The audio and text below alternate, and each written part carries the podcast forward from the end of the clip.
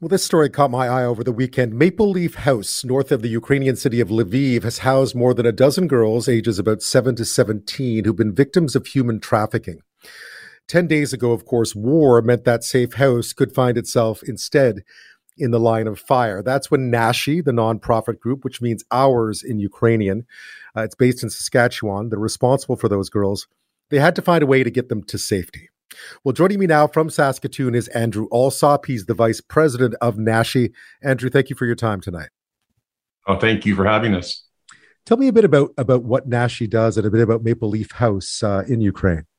Uh, briefly, Nashi is a volunteer based uh, charity, registered charity, based in Saskatoon. Uh, in Saskatchewan and across Canada, and even internationally, we um, host and attend forums uh, raising the awareness of human trafficking. Um, but our major project was in Ukraine. It was a safe house for girls who had been abused and are being were being groomed for sale in human trafficking, uh, ranging in age from at the time five to sixteen. And we have a house there that holds 17. We had 17 young girls there um, ranging in age at this point from from uh, six years old to 17 years old. So obviously, the house itself found you found it yourself in a situation where you worried that this you might find yourselves on the front line. Yeah, so we we depend hugely on the staff there. There are the boots on the ground, and, and when they say it's not safe here for them, it's, it's best if we move. It was time to go. These are kids who have been traumatized previously in life over and over again. They finally found a safe place and now are being re traumatized again. So it was time to get them into a, a, safer location. That's what I was going to ask you about. Clearly, that you know this is a safe haven uh, for them. How difficult has the last ten days been, or had the last ten days been for your young your young uh, residents? It, it ranges. The young girls, um, when you're talking about the six and seven year olds, um, you know, hiding in their safe spot in the house with no exterior walls or windows, with the supplies of food and water. Could be like a game. Yeah. The older girls were quite anxious about this because they're old enough to know understand what's going on. Yeah, and I imagine some of them would even be from areas that are currently right in the middle of the war. Yes. Yeah. What What did you decide to do, and how did it? How did you do it? We decided we have to first get them out of that area. The closest place, of course, was Poland, and the borders were open for refugees.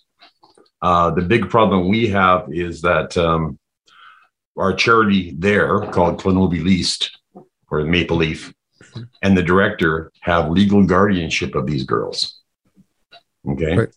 But you have to have all that proper documentation first, which we did get.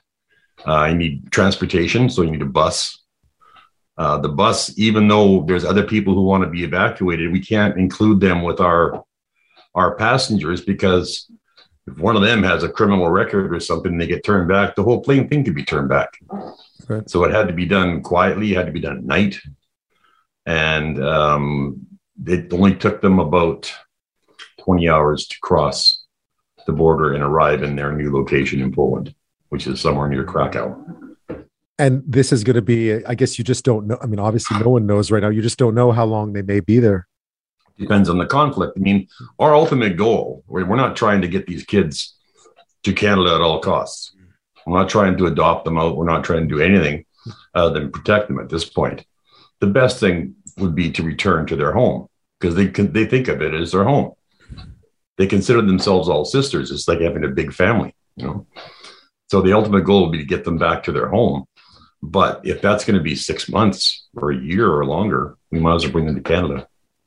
I guess that's the, you're now put in a situation where you're going to have to start making some decisions quickly that that you hadn't perhaps had to consider in the past. Well, we've can, we've always had this option sort of in our minds, but now how do you do it when the embassy in Kiev is gone and not accessible? You know, um, it becomes a, a much bigger logistical nightmare to get the proper documentation to get the visas. So I'm going to working now with the, with the Immigration Canada to uh, find out what what exactly do you mean when you say you need you know, proper documentation. What documentation do you need? What biometrics do you need? How do we get them? Because these are, again, as you mentioned, these are some of society's most vulnerable. And you're saying that even at the border right now, that this is still a concern. Trafficking is is is, is a, a huge concern for you with what's happened, this mass movement of people. It's a bigger concern because of the mass movement. If you've got a lineup of kids, you know, that have been evacuated from an orphanage in eastern Ukraine, and you've got, you know, 100, 200 kids on a train, one of them could go missing very easily before anybody notices. You know, and the traffickers are out there. They are there. There must be a sense of relief tonight, though, knowing that that the women, the girls under your care, are at least out and somewhere yes. safe. It's a huge relief. Our, our director had two children at university in Kiev. Right. You know, and they managed to get out by train. So her daughter is actually with her escorting our girls. Her husband is still back in, in Ukraine. And I guess you just don't, I mean, in terms of what the future may hold, you, you don't know whether you'll ever head back to Maple Leaf House or not. No, I mean, it may not be there. You know, I mean, physically, it may not be there. But if the conditions are, if, if it's an occupation by a foreign army, do we really want to put the kids back in that? Andrew Allsop, Vice President of NASHI, thank you so much for your time. We look forward to keep, keeping in touch at least to find out uh, what happens with these uh, with your girls, but at least they're safe tonight. That's that's always tonight. They're safe. That's the main thing.